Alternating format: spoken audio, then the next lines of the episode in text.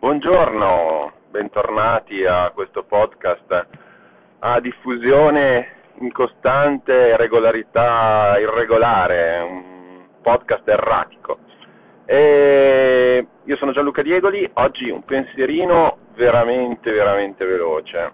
Non veloce come il nostro guru amato digitale eh, dei video su, su Facebook e su YouTube, ma comunque abbastanza veloce mi interrogavo sulla, sull'enfasi che stiamo dando tutti no? sull'usabilità.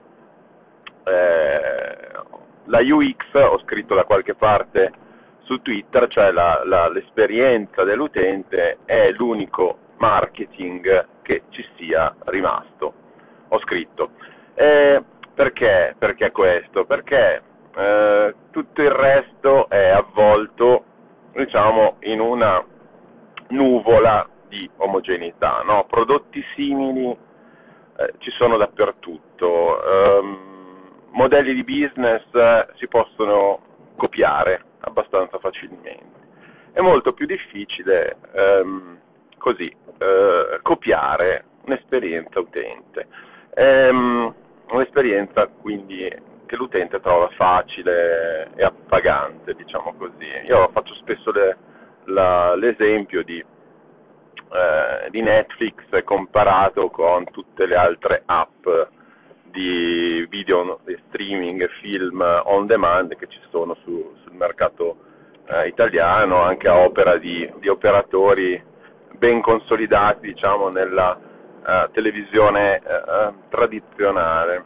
Ehm, Netflix ha vinto per due motivi, uno è sicuramente il suo catalogo, ma due motivi, altri due motivi molto importanti sono sicuramente il fatto che l'app era essenzialmente un piacere, dava un piacere nell'usarlo, sia perché era facile, quindi rispondeva a tutte le cosiddette best practice, no? devo fare i bottoni grossi perché la gente ha, il poll, devo usare il pollice o l'indice, comunque un ditone, non posso fare i bottoni piccoli, devo fare i caratteri grandi, devo fare, deve essere un'esperienza nativa, mobile, non essere copiata eh, dal sito, eccetera, eccetera.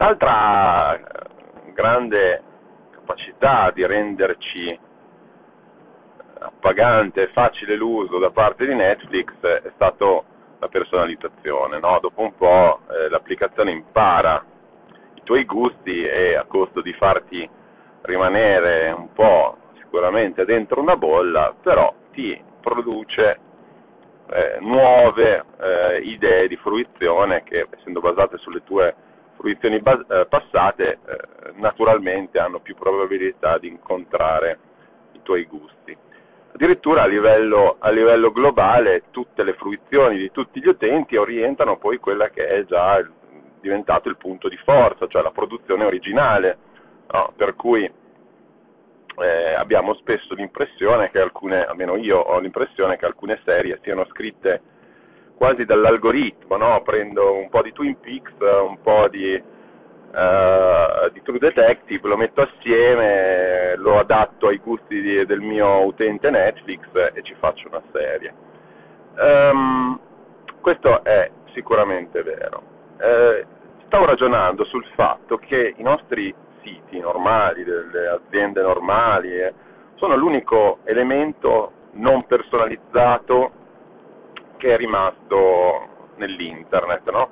Eh, Google personalizza in modo nativo ovviamente a seconda de- delle ricerche che fate, eh, addirittura adesso anche a seconda del vostro profilo, se siete, se siete loggati, quindi addirittura a seconda di dove, eh, da dove, posizione geografica, da dove ricercate, Facebook e tutti i social ovviamente hanno, mostrano quello che il loro algoritmo pensa che vi piaccia di più, in ogni caso ognuno di noi vede un social completamente diverso eh, andiamo sui siti e invece ognuno di noi ne vede, vede sempre lo stesso. No? Io vado su Corriere e vedo lo stesso Corriere di tutti gli altri. Ehm, questo può essere un bene, nel senso eh, ci fa uscire anche dalla nostra bolla eh, a volte, però tutto sommato mi dà anche un'esperienza davvero poco, poco appagante, insomma, è la stessa sensazione di quando eh, passo al bar a prendere un caffè, apro il, il, il, resto del Carlino quotidiano nazionale e capisco che è, è, una cosa che la vedo aliena, eh, ormai da dieci anni, diciamo la verità comunque. Eh, questo è un altro, è un altro tipo di, di problema di linea editoriale probabilmente. Eh, quindi tutto questo discorso lungo e inviluppato ha un, una cosa che va a finire una cosa che si chiama UX e quindi UX è, non è più solo best practice, è anche eh, best practice eh, è anche esperienza personalizzata, cioè non è detto che l'esperienza ottimale studiata a tavolino per un utente sia l'esperienza ottimale per un altro utente. Ehm, è chiaro che per personalizzare l'esperienza sui nostri siti servono tantissimi dati e finora tutti i vari software o cose di questo genere che permettevano di personalizzare eh, le nostre piattaforme erano costosissime o comunque si basavano su un numero eh, per funzionare bene su un numero elevatissimo di dati che solo Amazon per esempio può, può avere o, o, altre, o, altre, piattaforme eh, di quel genere.